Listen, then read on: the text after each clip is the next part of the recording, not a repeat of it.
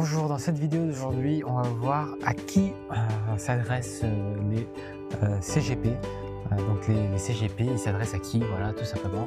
C'est une question aussi banale que ça. Sachez que, j'en ai déjà parlé la semaine dernière, mais qu'il y a eu un podcast audio, sûrement sur le format audio, qui n'existe pas sur YouTube, donc sur le podcast Cercle Dali avec mon mentor, qui fait ce métier-là depuis déjà plus de 10 ans.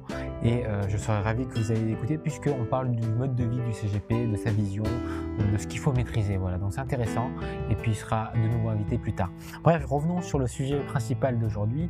À qui s'adressent les CGP? C'est une question qu'on me pose souvent.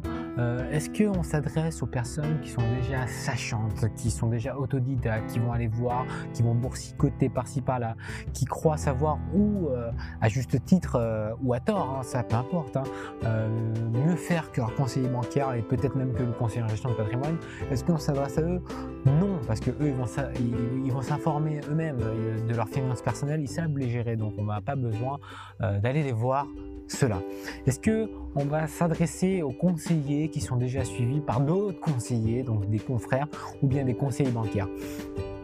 Ça va dépendre. Moi, quand c'est suivi par un confrère, souvent je dis bon bah si vous le souhaitez, on fait un bilan et on voit ce que je vous ai proposé. Si c'est bien, je valide. Si c'est pas bien, je vous dis voilà les points d'attention et si vous voulez, on travaille ensemble. Voilà, je ne dénigre jamais le travail d'un confrère, parce qu'un confrère est toujours meilleur qu'un commercial. Par contre, les commerciaux, je les aime pas trop, donc je me permets un peu de titiller mes clients là-dessus. Mais les pires dans l'histoire, je vous assure, c'est pas les commerciaux, malgré ce qu'on peut penser, ce sont les arnaqueurs. On a encore beaucoup d'arnaqueurs dans ce métier-là et c'est eux qu'il faut cibler tous d'un commun accord. Il faut être des confrères, s'allier et taper sur les doigts des arnaqueurs, parce que les arnaqueurs, il y en a tous les jours et encore tous les jours sur l'internet, sur les cryptos, sur le porte-à-porte. Bref, ça n'arrête pas, ça pullule à n'en plus finir, on en a tous marre.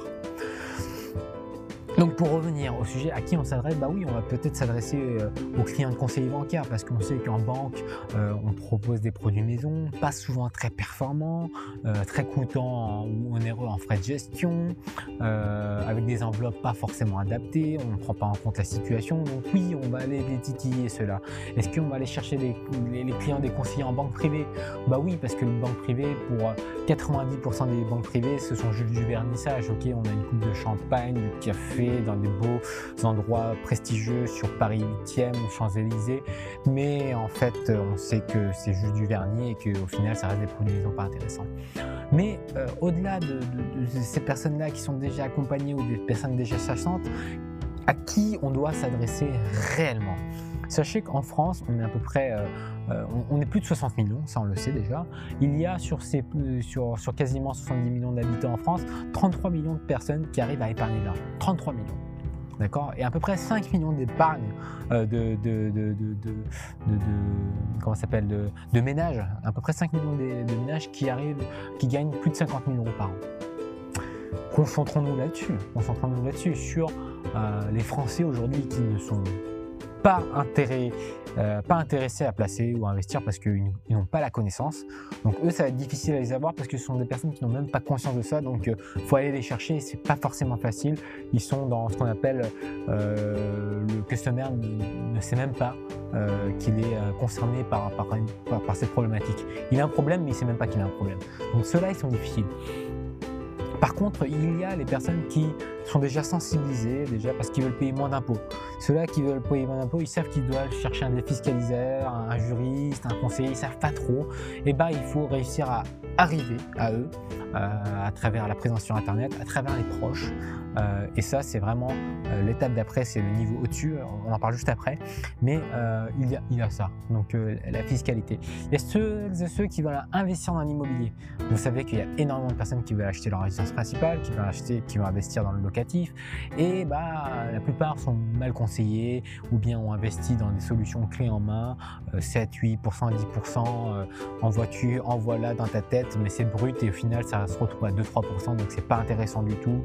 Ils se retrouvent avec un crédit de 25 ans, ils sont bloqués, ils sont dans un rat race alors qu'ils voulaient en sortir. Bref, attention aux solutions trop belles pour être réelles. Ouh, j'avais envie d'éternuer. Bref.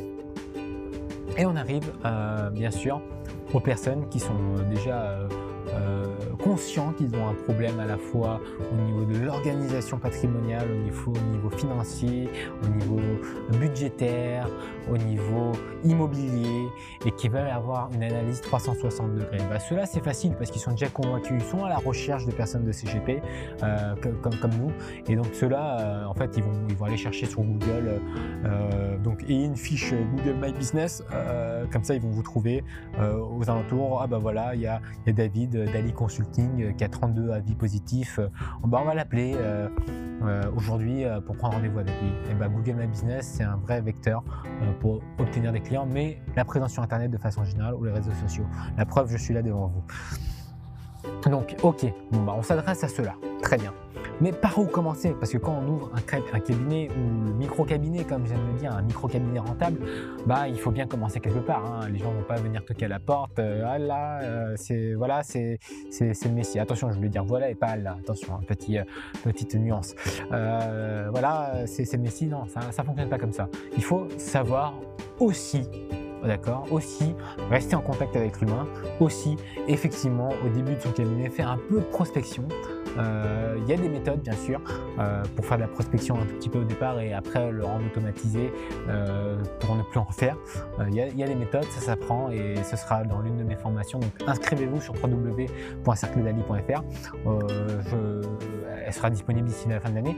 Mais sachez que les meilleures personnes à qui vous adressez, ça a été mon cas lorsque j'ai eu deux métiers et que je voulais faire ça vraiment par passion, comme side business, c'est tout simplement de contacter ses proches. Pourquoi? C'est pas, on ne contacte pas les proches pour dire tu vas devenir mon client. C'est pas ça l'histoire. C'est pas du tout là l'intérêt. Parce que si vous faites ça, bah, vous allez cramer toutes vos relations, ça sert à rien du tout. C'est d'appeler vos proches pour les informer que vous avez créé un cabinet. Parce que eux, imaginez que vous placez l'argent de vos parents, de vos frères et sœurs, de vos meilleurs amis, qu'est-ce qui va se passer? Sachant que eux, ils sont pour la grande majorité à la banque. Parce qu'il faut le dire, pendant la crise coronavirus, il y a eu 161 milliards ou 169 milliards de mis de côté par les épargnants français environ. Et il y a 110 milliards, 111 milliards, 112 milliards, quelque chose comme ça, un chiffre pas loin, qui a été placé sur des livrets. Donc vous savez que sur 10 personnes que vous voyez dans la rue, vous savez que 9 personnes a placé son argent sur des livrets en train de dormir. Donc tout ce que vous avez pu imaginer, penser pour améliorer son épargne sera meilleur que ce que le banquier peut lui proposer. Parce que le banquier ne lui propose rien, le banquier est surmené. Le banquier aujourd'hui, c'est un conseiller, mais qui a un conseiller, même un alternant, on lui donne entre 400 et 600 contacts à gérer comme portefeuille quand vous rentrez en banque. C'est impensable, vous voyez. Même moi aujourd'hui, avec un micro-cabinet de 40 clients, je suis déjà très content, je veux y aller piano. Et là, vous êtes alternant, vous n'êtes même pas sorti des études, on vous donne un portefeuille de 600 clients à gérer. Ben, un conseiller ne peut pas vous conseiller, c'est aussi simple que ça. Un conseiller bancaire, moi je vous parle.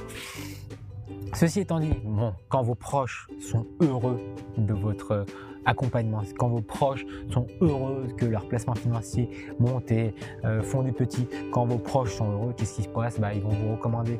Et quand ils vous recommandent et quand vous avez bien informé les gens sur comment recommander, tout simplement ce qui se passe, qui est un effet magique, c'est que plus les années passent, plus vous avez des gens qui viennent vers vous par biais de recommandations automatiquement, sans effort. Bien sûr, l'effort, il a été mis au départ. Et au départ, il va falloir même de l'effort, mais voilà à qui on s'adresse. Donc on va s'adresser aux personnes pas forcément hyper sachantes, parce que s'ils sont sachantes, ils vont tout faire eux-mêmes, ça sert à rien de perdre du temps avec eux, parce qu'ils voudront minimiser les frais, ils voudront ne pas payer, et voilà, donc vous allez perdre du temps pour rien. Ou vous pouvez leur vendre une prestation de conseil, dans ce cas-là, voilà ce que je vous conseille, et puis ils font ce qu'ils veulent derrière, mais vous avez vendu la prestation de conseil, et vous n'avez pas perdu votre temps, si on voit que la partie financière et fiduciaire et rentabilité du cabinet. Voilà. Une deuxième partie, c'est les personnes conseillées, mal conseillées, ou les personnes qui ne sont pas intéressantes pour les grands groupes, pour les banques. Bah, ces personnes-là, pour moi, elles sont très intéressantes parce que dès qu'on épargne de l'argent, on devrait avoir la possibilité de comprendre ce qu'on fait avec cet argent-là. On devrait avoir la possibilité de générer des petits avec cet argent-là, avec l'effet composé. Ça devrait être un droit. Je me battrai pour ça un jour et le faire, on fera rentrer dans la Constitution si on est toujours sur un régime capitaliste. Donc, bref, ça c'était la petite blague du moment. Et pour finir, conclusion, oui, parlez-en à vos proches. Vos proches sont vos meilleurs vecteurs de recommandations, vos proches sont vos meilleurs vecteurs pour tester les outils, pour tester vos partenaires, pour vous voir si vous êtes à l'aise avec une solution ou pas. Parce que rappelez-vous, que pour apprendre, il n'y a rien de mieux que de le transmettre.